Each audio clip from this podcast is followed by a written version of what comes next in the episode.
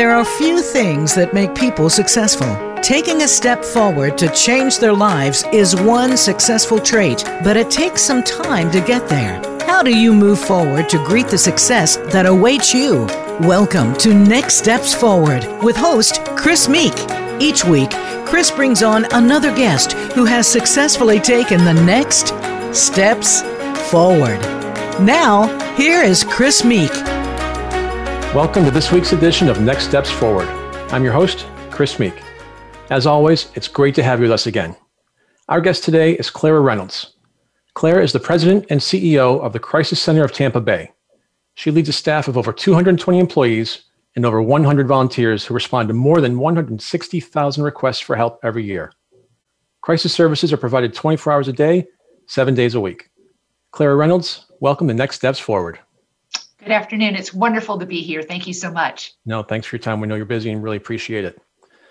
So let's start by providing our audience with an overview of the Crisis Center of Tampa Bay. What services do you offer? You know, how are you funded and how do you help people in crisis? Crisis Center of Tampa Bay's mission is to ensure that no one in our community has to face crisis alone. So we offer a variety of services to help those that are struggling. And we define crisis as a life's problem who needs a solution. So those 160,000 people are calling in with needs for assistance. They're, we're providing them with um, trauma counseling. We are a certified rape crisis center. We also run a 911 ambulance service. So all of those together incorporates some of the services that we provide. And we are funded through a really quilt of different funding sources, certainly federal, state, and local um, government funding. We also utilize the generosity of our community through philanthropy and donations. And then we also run a social enterprise. So our ambulance service, think about it like the Girl Scout cookies. It helps to provide the resources that we need to fund those things that many funders don't like to pay for. The pandemic certainly hasn't made things easier for you and your staff. You've said one result of the COVID 19 outbreak has been a behavioral health tsunami. And my listeners know that tsunami has been a word I've been using over the last several months uh, in the mental health space. Uh, you know, so how has the pandemic affected people's emotions and well being? And I'd ask you to break that into two groups if you could. Uh, you know, first, maybe people who have a history of behavioral health, health issues, and then those who have not, because I get the sense that, you know, we've all been affected uh, in one way or another, but the impact certainly must be different among different people. Absolutely. And for those who are already struggling with history of behavioral health issues, you know, this pandemic takes things to the next level. And it's not just COVID, it's the other stressful events that we have experienced uh, political uh, issues, societal issues. In the state that I'm from, Florida, uh, environmental issues with the number of hurricanes, but we think about wildfires, we think about all of the uh, weather impacts. All of this has come together. And when we also think about the disruption, you know, there's a reason why why um, solitary confinement is considered punishment. Isolating individuals has really impacted those that were already struggling with issues. You know, and finally, it has been there's been a ripple effect uh, across uh, the the community with friends and family members. For those who have never experienced those issues before, this is a new journey for them. Um, and so many times they don't know how to get help or support.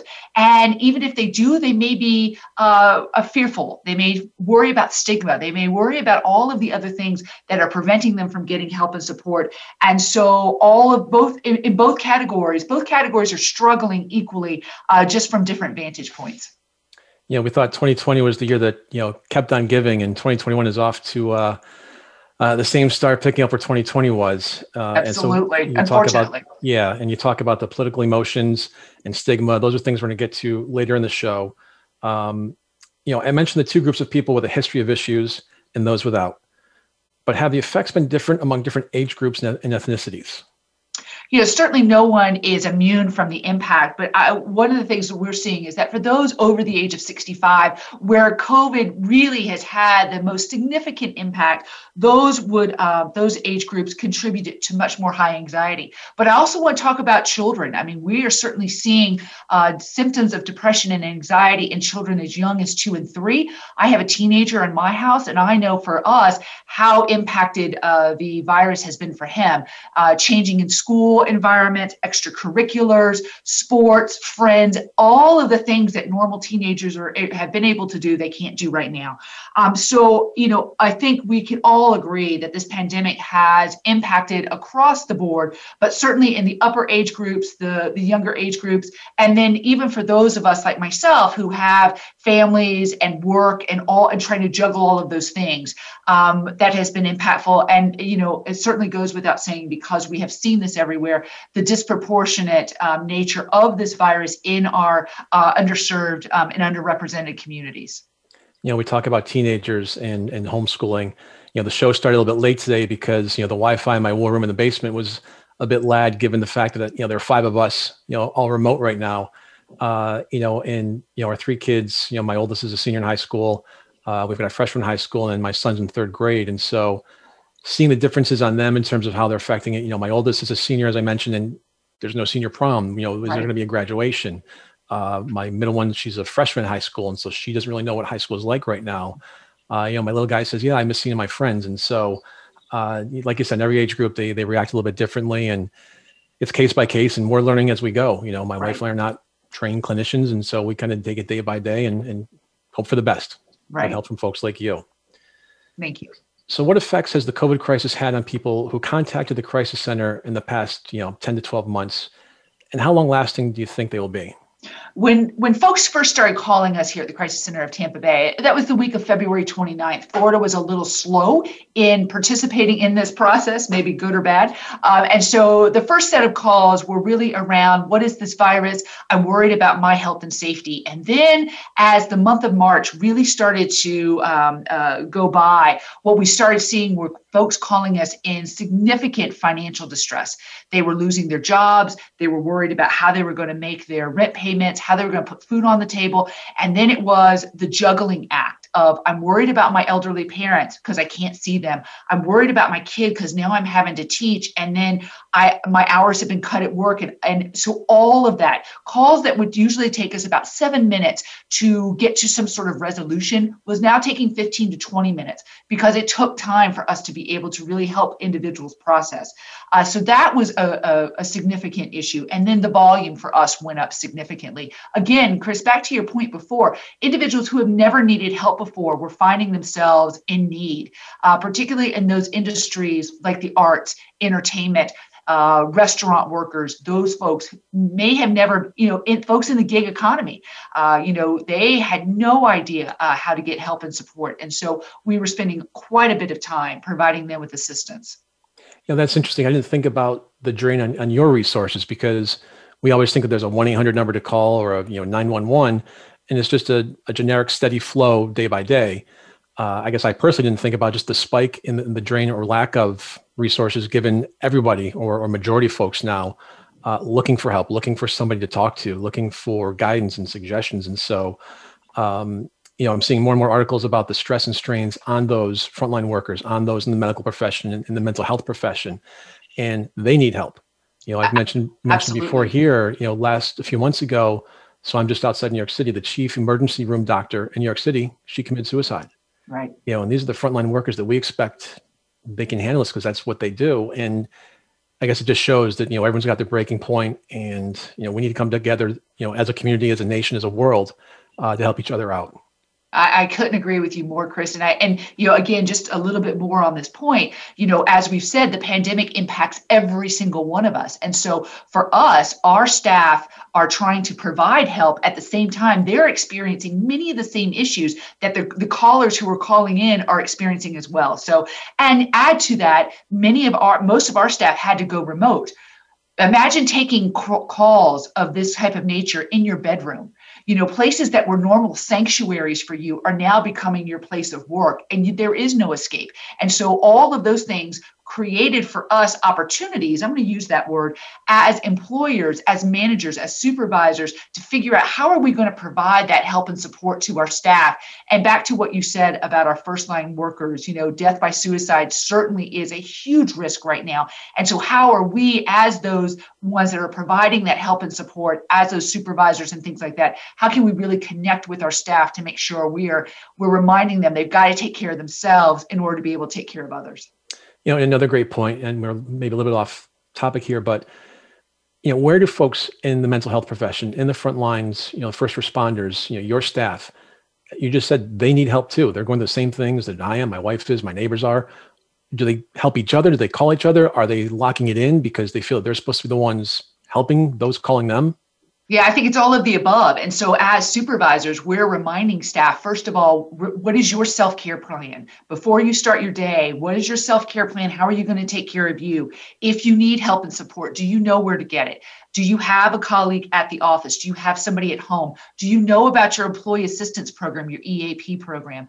Um, are you familiar with that? And let's practice and make sure that you've got all of these things. We need to do that um, that level of intervention before the crisis happens. And so for us here at the Crisis Center of Tampa Bay, there's been a renewed emphasis on in training, in regular supervision, in regular coaching, starting those discussions with how are you doing? How are you managing your stress? Are you utilizing your plan. Let's review your plan, make sure it still works for you. Starting conversations there, not as an afterthought at the end. And we've really been encouraging everybody in our community, our business leaders, our government leaders, they need to make sure that they're doing that with their staff because again, like we said, everybody is stressed out in this um, in this pandemic, and certainly those those natural helpers are the least likely to ask for help. So helping them to remember it is okay not to be okay.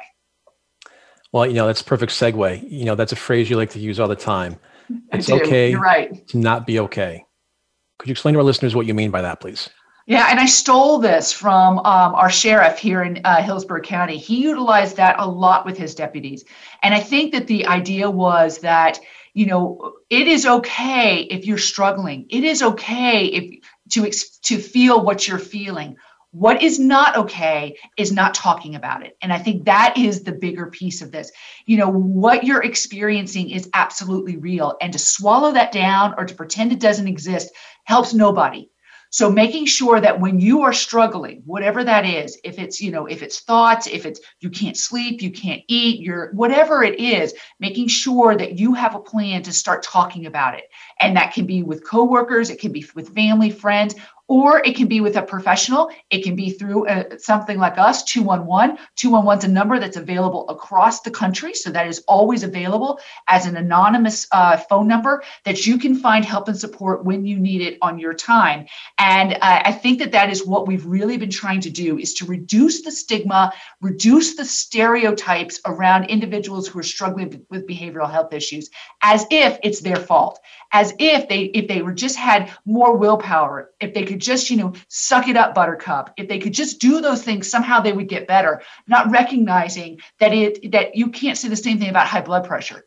You know you get high blood pressure there are medications there's things you can do to uh, you know to address that. The same thing on the behavioral health side. And if there is a bright spot in this pandemic i think it's the realization that we all have behavioral health issues. We need to be aware of our behavioral wellness and that it's okay to reach out for help before you get to a crisis so last night I was preparing for the show and I had the news on in the background, which I haven't liked to do recently. Um, but a commercial came on and it was with the Indianapolis Colts, the NFL football team, their owner, Jim Irsay, and Colts linebacker, Darius Leonard. And their campaign is kicking the stigma. And in it, Darius Leonard, their star linebacker, says, it's okay to not be okay. Literally said that. I thought that was perfect timing and ironic given going over the notes here. And you just mentioned, I think the one positive thing COVID 19 has brought to society is that it's put a huge spotlight on mental health and getting people to talk about it more. And, you know, if there is one bright spot we can take away from this is that it's okay to not be okay. You know, so that being thousand percent. You know, and that being said, what should people do if they feel not okay? You know, what advice do you have for people who might be depressed or anxious because of everything they have experienced during this, you know, global pandemic? I can almost promise you, if anybody in your listening audience is experiencing that, the hardest thing to do is to say to yourself, I'm struggling and I need some help. Number one. Number two, once you say that, it's actually reaching out and getting the help. When you do those two things, you will be un- you will be surprised at how much better you feel at how much just talking to somebody uh, uh, will alleviate some of that burden and really that sense of being overwhelmed. And then you've got somebody on the other end of that phone that isn't just validating your feelings, that is talking to you, but then can also help you create a plan. A lot of what we experience on the behavioral health side is this lack of control, fear of the unknown, um, worries and concerns. Sometimes when you just voice them out, you give them a voice, sometimes that's enough to help you be able to then take a breath. Once you can take a breath, then you can make a plan of action. How am I going to address this fear? How am I going to address this issue? Okay, I can do some concrete steps that's going to help me to be able to take back the control I feel like I've lost in this situation or or through this process and that's why it's so very important so again recognize it and then just reach out and ask for help those are the two biggest things you can do and they're the hardest things to do as well so, how's the pandemic affected people who participate, excuse me, participate in support groups? You know, those who've been needing help for a while. You know, specifically like Alcoholics Anonymous, Anonymous, or Gamblers Anonymous, or Narcotics Anonymous. You know, they rely on a foundation of in-person meetings, and they haven't been able to have that over the last 9, 10, 11 months. How are they coping through all this? I, I, believe that our, um, our our peer support networks have been very creative in how they have addressed some of these issues. You know, we've talked a lot about technology in the past. Technology certainly has been a gift for those communities, and so there are uh, special communities that have been created through Zoom and Teams and all of the various uh, different pieces. They also have done some very innovative outdoor type of related uh, things, socially distanced.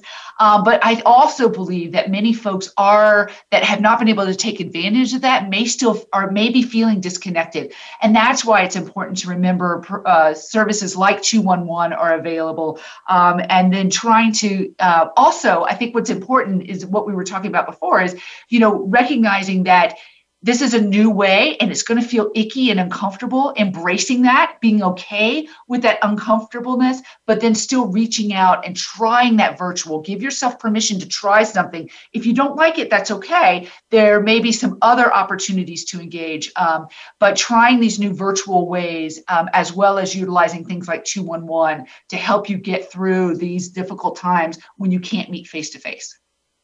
So here's the million dollar question for you I hope you have the answer, but I'm not sure. Is the worst of this behavioral health tsunami over? You know, what can or should we expect in 2021? It is not over. I yeah, I just I would love to pretend that I could, you know, put on my Pollyanna little hat and believe, wish it away that I had the magic wand. It is not over. It is the tip of the iceberg.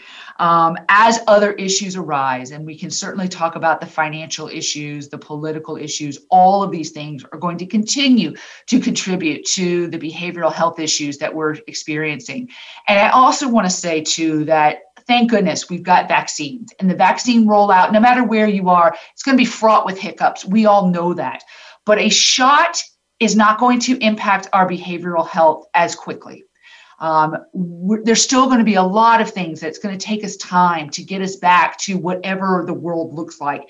And normal may never look the same again. And I think that that is something that is really also amping up the way people are um, uh, thinking about their uh, their world and contributing to their anxiety and depression. So I think it's going to be important again to recognize that if you are struggling, reaching out for help is the most important thing that you can do, and also you know kind of be realistic in what you're expecting. I think many of us thought that December 31st to January 1st, woohoo, everything was going to change. And we've seen in the first week of the year that is absolutely not the case. So, again, just taking a breath, remember what we can only control what we have control over and um, and continuing to to move forward together. You talk about re-engaging with society. You know some people at some point people have been working from home for almost a year now myself included are going to have to re-engage with society going to have to get back out there what sort of anxiety can we expect when that happens? And maybe more importantly how do we begin to prepare for that I think leadership at all organizations are going to have to be very mindful that uh, it's going to be different for every person. Some folks are going to be ready to get back to work ASAP. I am in office. I've been in office the whole time because there's no way I could work from home. I have other staff that would always like to work from home. So, so I think it's going to be important about leadership to be able to do that. And I also think that there's also going to be have to be some recognition that if your kid is still at home and you're at work, that that could also create some, you know, some anxiety. So keeping those things in mind. And I also think that it's safe to assume that because we've been so isolated, the the desire to get back together may be strong or it may be weak. We we may not be ready to be in a room full of people again. We may not be ready for a hug or a handshake again, or we may be so ready that we go over the top with it. So I think all of those things are things that as businesses we're going to have to think about is how do we successfully bring people back so that they can get the social and emotional nourishment that they need from their professions while at the same time being mindful that it may take folks a little bit longer particularly particularly if they had some very negative personal impacts from COVID 19, either themselves or loved ones. It may take them a little bit longer uh, to feel comfortable and engaged. But being patient um, and being flexible has got to be the keys in 2021. One aspect of that reengagement is air travel. Before COVID 19, I professionally was on a plane more times than I could count, you know, including flying cross country regularly, flying to Asia, flying to Europe. How do we convince people it's safe to get on an airplane again? It's important to think about what are the pieces that stretch you, that stress you out about flying right now.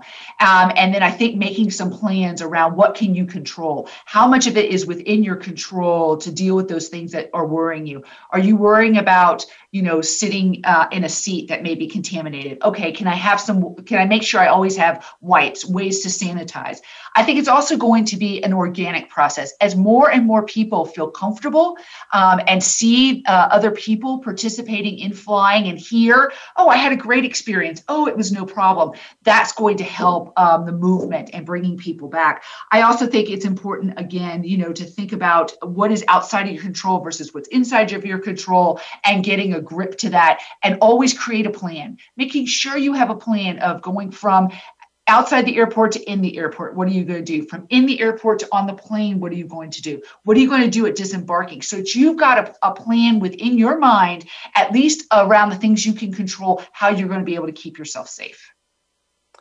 The crisis center staff works with a wide range of people in crisis and many different types of crises.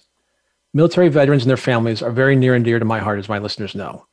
You've done some very unique work with veterans in florida through the florida veteran support line would you share the story of that program and how support line for the entire state came under your purview?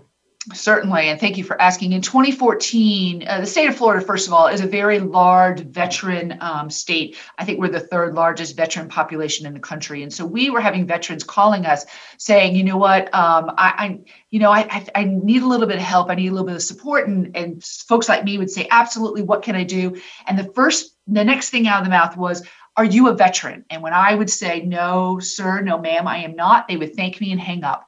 We knew we were missing a lot of veterans that needed help and support. We also knew the statistic 22 veterans were dying by suicide every single day. So we started a pilot project where we took actual veterans here in the here in the local community that had lived experience, that had struggled with their own transition, maybe had substance use issues, maybe experienced anxiety or depression. We created a pilot that was funded by our local legislature and 6 years later it is now supported by the Veterans Administration and it is a statewide program where we have veterans with lived experience placed all throughout the state. Um, there's a centralized phone number where veterans and their families can call in for help and support, again, answered by veterans. Immediate assistance is offered, and if additional help and support is needed, that is pushed out to the veteran in their local community who can continue to work with that veteran to um, ensure that whatever their need is, it can be met. And what can people listening to the show today do to help a veteran who might be struggling with their behavioral health or just with day to day needs? You know, first of all, help them to have that conversation with somebody, refer them uh, to either the Veterans Crisis Line or to 211. And if you do know a veteran is struggling and they might need food or clothes, don't wait, just provide it to them. Uh, veterans are used to being the helpers. They don't like asking for help unless they absolutely have to. And so, helping them um, to recognize that they are struggling and offering them as much support as possible is really the key to that outreach. We've been talking to Clara Reynolds, and we'll be right back after a short break. Become our friend on Facebook. Post your thoughts about our shows and network on our timeline. Visit facebook.com forward slash voice America. The Voice America Live Events channel is here now to showcase your corporate, individual, or organization's live event. Visit voiceamerica.com forward slash live events to see all of our past live events and find out more. Whether it's a multi day conference, special speaker, or single day event, we've got everything to make your event a success. We can do a few hours or a few days. For more information about taking your event to the next level, call Jeff Spinard at 480 294 6417 or email info at voiceamerica.com. Again, that's Jeff Spinard at 480-294-6417 or send us an email to info at voiceamerica.com. Voice America is where you are and where you want to be. Join us around the globe as we broadcast live from some of the most interesting events available. Don't forget to view all our live events, including on-demand access to past events that you may have missed by visiting voiceamerica.com forward slash live events. The White House doctor makes house calls. Listen every week for House Calls with Dr. Connie Mariano. Dr. Connie has served as the White House physician under three U.S. presidents. Now, she joins the Voice America Empowerment Channel to help you enrich yourself physically, emotionally, and spiritually. Our guests will include professionals from a variety of fields who will bring you tips that you can apply to your own life. Listen for House Calls with Dr. Connie every Thursday at 4 p.m. Pacific Time, 7 p.m. Eastern Time on the Voice America Empowerment Channel. We hear just be you a lot these days. But who are you? What is an authentic life? The answer to these questions and more will be answered on the Authentic Living Show, hosted by Andrea Matthews. Andrea will interview some of today's spiritual, psychological experts and will provide her own wisdom to help you raise your consciousness to the level of your I am. Listen for Authentic Living with Andrea Matthews. Heard live every Wednesday afternoon at 4 p.m. Eastern Time, 1 p.m. Pacific Time on the Voice America Empowerment Channel. Have you friended us on Facebook yet? Why not? Just go to facebook.com forward slash voice America or search for the keywords voice America. Once you are part of our Facebook network, you'll receive daily messages about what's happening with our shows, this week's featured guests, and new happenings at the Voice America Talk Radio Network. And you can add your voice to the always active discussions on our timeline. Just go to facebook.com forward slash voice America or search for voice America.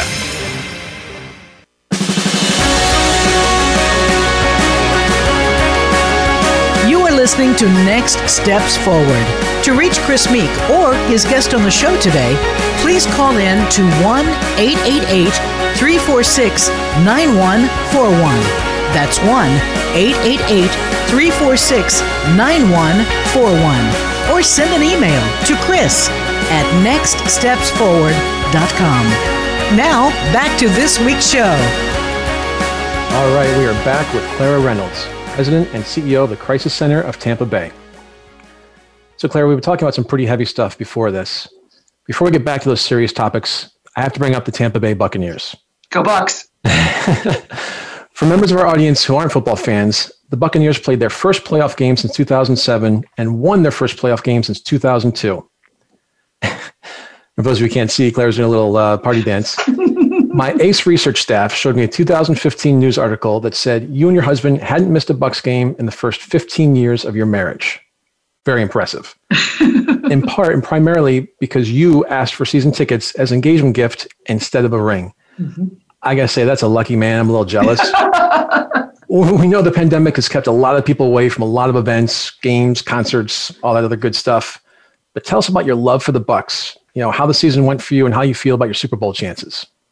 So uh, I'm from Tampa, born and raised, and so I have been a diehard Buccaneer fan since I was six years old, from 1976. So that tells you I'm 50. So I've I've loved the Bucs a long time. Um, you and you know, kind of like the Cubbies. You know, it doesn't matter how bad they are, you just love them anyway. So for us this year, it has been really strange, as you as you mentioned, Chris, and I laugh. It truly was the case. I got uh, I was engaged in 2000, and the Bucs were just really starting to take off, and I was dying for season tickets. And so that's what my husband gave me. So we've been in the same seats uh, for the past 20 years. We just celebrated our 20th anniversary in July. And so for us this year uh, in the state of Florida, we've had a hybrid situation in regards to football. So I've actually, of the eight regular season games, I've been able to go to four of them, uh, including the one um, Sunday, uh, two weeks ago Sunday against the Atlanta Falcons. So it has been, it has renewed my appreciation of being able to just be silly for a four hour time period and not have to think about everything else that's happening in the, in the world around me and just be able to immerse myself. And so for me, it's a great self care. It's been so much fun to be able to uh, have this common thing that we can talk about in the community that is a source of celebration as opposed to a source of uh, a sore spot, if you would, which is how it has been since 2007. So, how do you feel about the Super Bowl chances?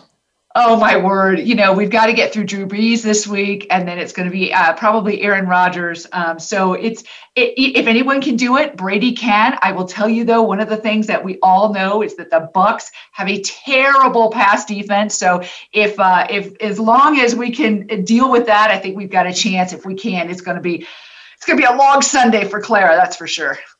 Well, like the, the Luke Combs song says, six feet apart, you know, one of the first things he wants to do is watch a ball game from the stands. And so, as my listeners know, I'm a huge sports fan. So I'm, I'm very envious of you and your husband, but I'm glad you're able to, uh, to watch this magical season for the Bucs. And I wish you and uh, the team good luck, even though I'm not really a Brady fan, but that's a different conversation for a different day we weren't a Brady fan until he came to Tampa. So okay. it's amazing how that happens. I'd love to see the numbers of how many uh, Brady Bucs jerseys were sold for the holidays this year because I had to. Oh, oh my! Oh, my husband's ridiculous about it. So yes, and my son Corey. So yeah, absolutely. All right, back to business. Okay. So I understand that you knew that you wanted to be a social worker from the first time you interned as a child protective investigator when you were 20 years old. What was it about the work that created such a strong pull for you? Uh, so you know, in, in my background, I have uh, I lost a parent to suicide as a teenager and, and wound up in the child welfare system. And so when I went away to college, I thought that I was going to move in this child psychology kind of realm and fell into social work. And it really was incredible for me because social work is a place where you really can be an agent of change, either one individual at a time or at the macro level. And so being a child protective investigator was an incredible experience for me.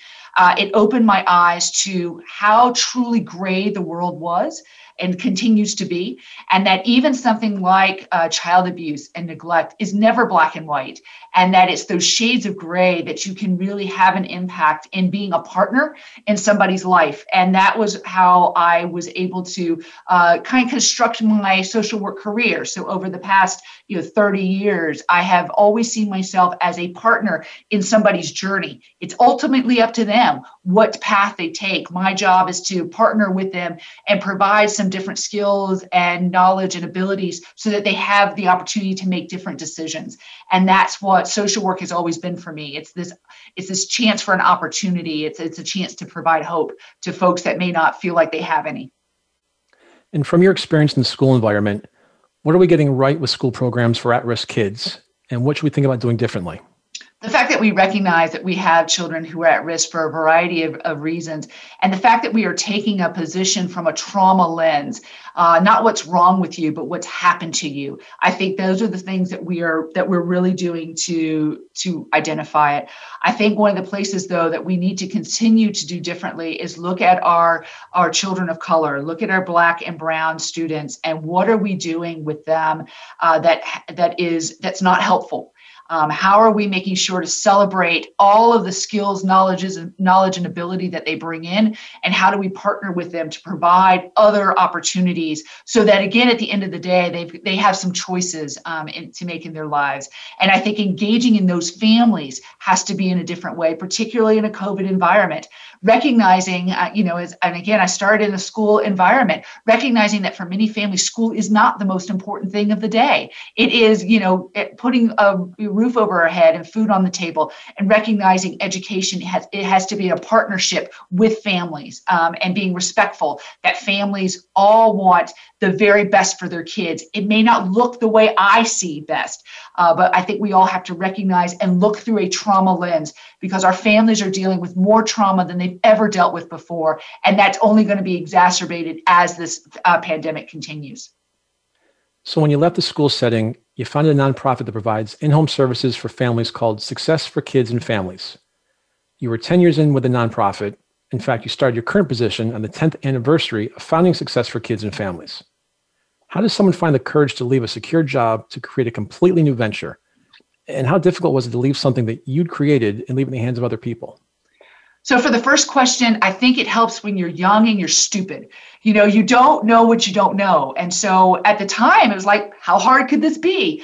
thank god. It's kind of like an infant. If if we had if we didn't learn to walk until we were 80 we'd never step our first foot. Babies don't know any different. They walk they fall they stumble but they learn. And i think that that was where i was with success for kids and families. We had a great idea. We had a great concept of how to work with children and their families that were in placed in residential treatment. We figured out that we could bring these families back together. We could bring these children back to their homes and schools and communities and treat them here as opposed to sending them away waving a magic wand thinking we're going to fix them and put them right back in the same environment. So um, i am so glad i did that then because i would have been petrified to do that now you know, we talk about the 10th anniversary of Success for Kids and Families, and I've been gone for five years. It is a thriving organization that's doing still amazing work in our community. I think it was the recognition that it was time for me to go, that the organization wasn't, uh, it wasn't Clara's. And that's what I think makes a nonprofit different maybe than a for profit when you think about a founder. That organization had amazing folks around it and had an amazing a mission that transcend, transcended me. It had nothing to do necessarily with me. And so I recognized that I was getting, I needed something new. I needed something new for myself. Um, and I had other goals that I needed to leave in order to be able to meet. And so coming to the Crisis Center of Tampa Bay was truly a dream for me because of the mission. I had always, and throughout my entire career, dealt with individuals who had experienced a trauma or a crisis. They didn't get the help they needed. They developed their own coping mechanisms, and they came to me because those coping mechanisms weren't working anymore. And so, coming to Crisis Center of Tampa Bay, I was at the forefront of somebody's trauma and crisis. And if we do our work well, they would never need an organization like Success for Kids and Families. So, for me, it has been an amazing opportunity to be right there at the forefront of folks who are at the most in the most need. During your career, you've been a child protective investigator, social worker in a teen parent program, full time social worker in an elementary school founder of a nonprofit that provides in home services for families, and president and CEO of the Crisis Center. You've seen more heartbreaking situations than most people can ever imagine. Is there a common thread among people in crisis beyond the obvious one of being in a crisis? Or does every crisis have its own nexus? That's such an interesting question and, and so difficult to kind of encapsulate in a couple of words. Um, again, as I said before, I've always been kind of working in the the deeper end of the system of care until I came to the crisis center. And and I what I again, as I mentioned before, one of the issues is that you know folks had experienced something and they never really got the help and support that they needed. And human beings are resilient individuals, and we figure out a way to put one foot in front of the other. And we do that in a variety of ways. And sometimes those are very healthy ways maybe through athletics maybe through faith and sometimes it's unhealthy ways. And so i uh, portions of my my career have been helping folks who have found unhealthy ways of dealing with their crisis helping them transition those to more healthy ways you know and again I, I, say that crisis is different for everybody but all of us experience crisis. I think that's the the underwell the um, overwhelming um, portion of this is that everyone experiences some sort of trauma or crisis and it's how we respond to it the internal and external resources we have to respond that make the difference and what is what turns into being success versus something that is a, a, tragedy for you. So I think that that is to answer the question. I think it's very individualized, but there are some common threads. And those folks that have the emotional, internal, and external resources tend to be able to be more resilient than those who don't have those internal or external supports.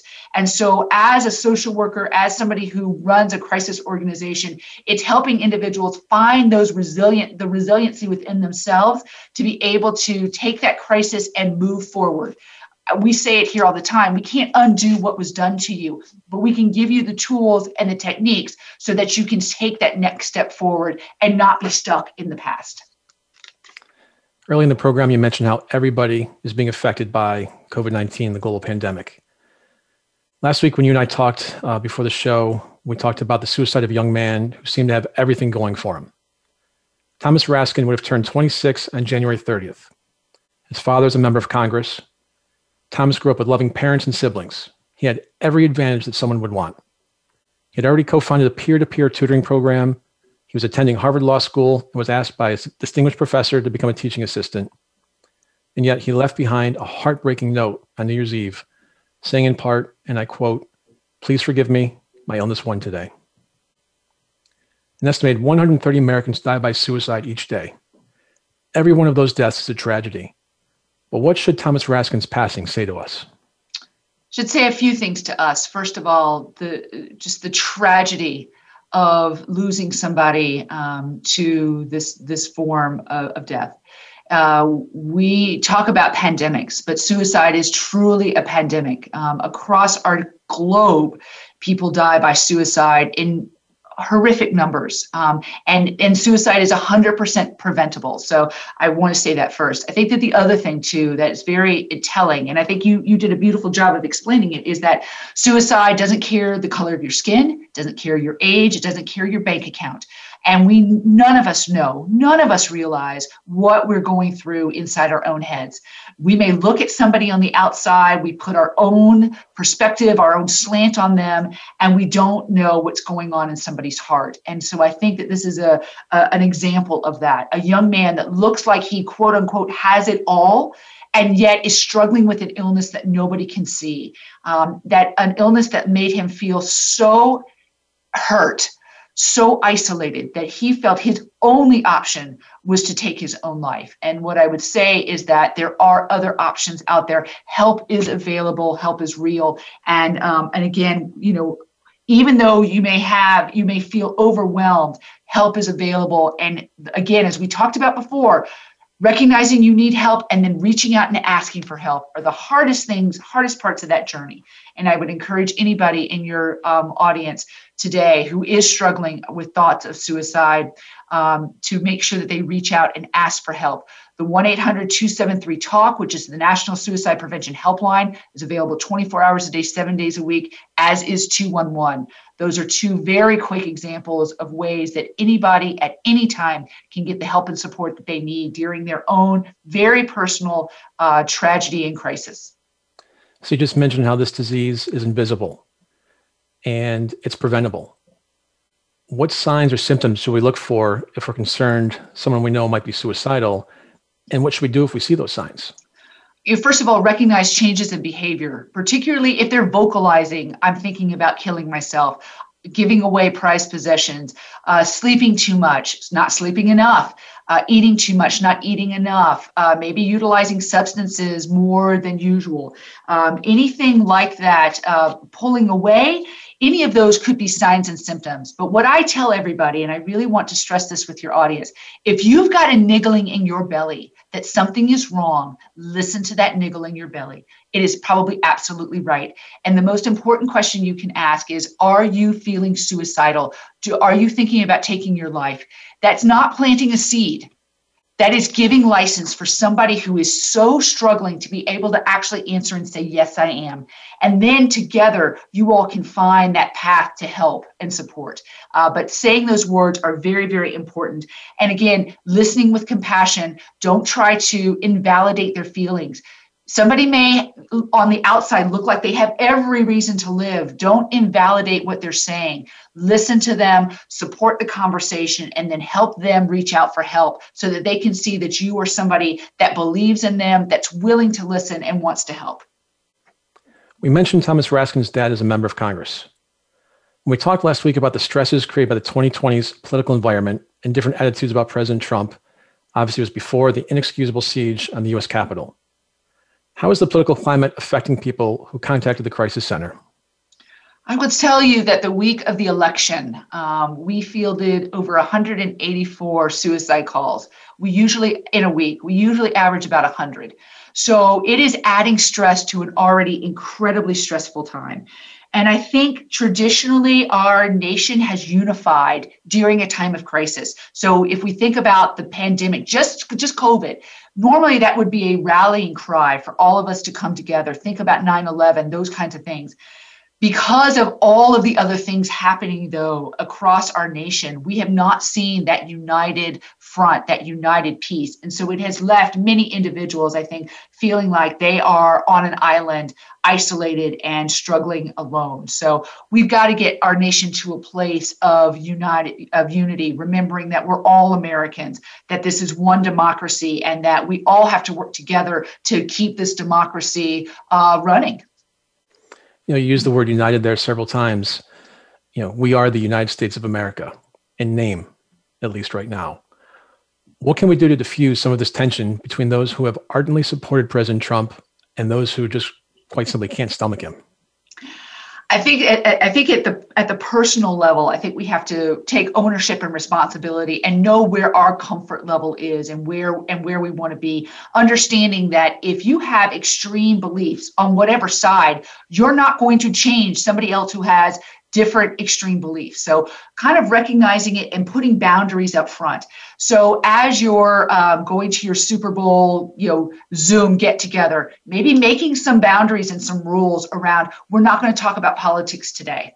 Um, there's a reason why in most conversations in polite company you don't talk about religion and you don't talk talk about politics because it can be so heated. Right now in this space it is it's so extreme. So kind of putting some boundaries around it. And if somebody is not respecting your boundaries let them know okay i need to be done with this conversation because when some when when a conversation around politics isn't enlightening you it's not educating you it's making you more anxious it's making you angry it's making you fearful that's a time for you to take responsibility and to step away let the individual know right now i need to be done with this conversation. We have a choice. We can switch topics or i can leave. Those are those are things that i'm in control of. And then exercising those choices I think the other thing too is that, you know, we think about our social media platforms, recognize how you're engaging in that social media. And if you do have family members and friends, we all do, that have different views from you, maybe making a truce of, you know what, let's talk about your animals and your enjoyment of knitting and let's leave the politics off the table for right now. I think those are some things that we can do and you know and again just on a just from clara's perspective i think it would also be helpful if our public news uh, refrained from as much editorializing as what we're seeing and just kind of stuck with some more facts. And also giving us some news stories of hope. Everybody does it but it's usually at the very tail end. We all get it. News the is more explosive it can be the better the ratings are we get all of that but all of that is also fueling this this discussion. And i think at the end of the day again to go back to individual responsibility if your news if your social media is agitating you rather than educating you it is time to turn it off it's time to take a step back and to do something else. And maybe you schedule some time in your day when you're going to, maybe at 11 a.m. and 6 p.m. Those are my two times that I'm going to get my news media, but I'm going to shut it off the rest of the day because it's not help. It's not healthy for me. It is absolutely okay to put those boundaries around your news consumption. You know, you just mentioned a very novel idea news giving us facts versus editorial. Who, who would ever think of something like that? Yeah, I'm, I'm, I'm even surprised. Even some of our radio um, stations that we usually can trust for news, I find have moved more into that into that space. So I think we all need that gut check of let's report the facts and let's leave the editorial and opinion outside because there is plenty of that to go around. So that being said, how, how excuse me, how optimistic are you that we can eventually get back to some sort of a civil dialogue about politics? Or have things just been irreparably changed for the past three or four years? You know, I, I am hopeful that um, our kids, our seniors in high school, are going to look back on all of this and recognize where we made our mistakes as a as a society, and that the next generation is going to be much more thoughtful and much more engaged in this political dialogue rather than waiting to get involved until things are at their extreme. You know, I, I think that we've gotten to that place where we're all now so focused at the extremes, we think this is normal.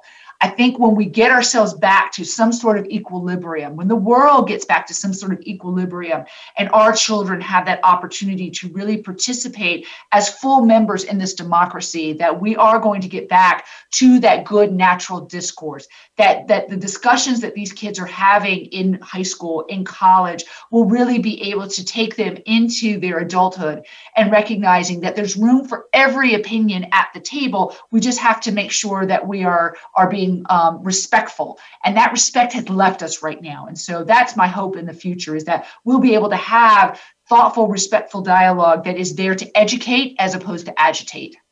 All right, Claire, we've got one, about one minute left here. Next steps forward is about personal empowerment and well being.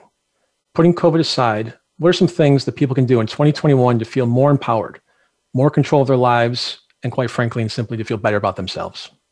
Make little bitty goals that you can achieve. We don't have to, I don't have to say, Clara doesn't have to say, I'm going to lose 30 pounds in three months let's make little bitty goals of maybe not eating the full bag of chocolate chips every night before I go to bed. So little bite-sized goals that will that I can achieve that are going to make me feel bigger. Whatever that is, whatever you're interested in, start with that vision and then break those down into small little bitty pieces. Again, we have no idea what the world's going to look like. I think we have to give our all of ourselves this pass of we're going to do the best thing we can do is make sure we make it to the other side of this and making sure we bring our friends and loved ones with us. Um, making sure we're still remembering to call people, check in on people, and um, and again, being kind to ourselves, forgiving of ourselves, and remembering that self care uh, so that we can take care of ourselves. If we love to bake, make some more banana bread. It's great. Uh, whatever we need to do, again, we need to get to on the other side of this, um, and then be able to you know be ready to go as a country moving forward. Claire Reynolds, thanks so much for being with us today. Thank you so much for the opportunity. And thank you for tuning in to Next Steps Forward. I'm Chris Meek. We'll be back next Tuesday, same time, same place, with another leader from the world of business, politics, sports, or entertainment. Until then, stay safe and keep taking your next steps forward.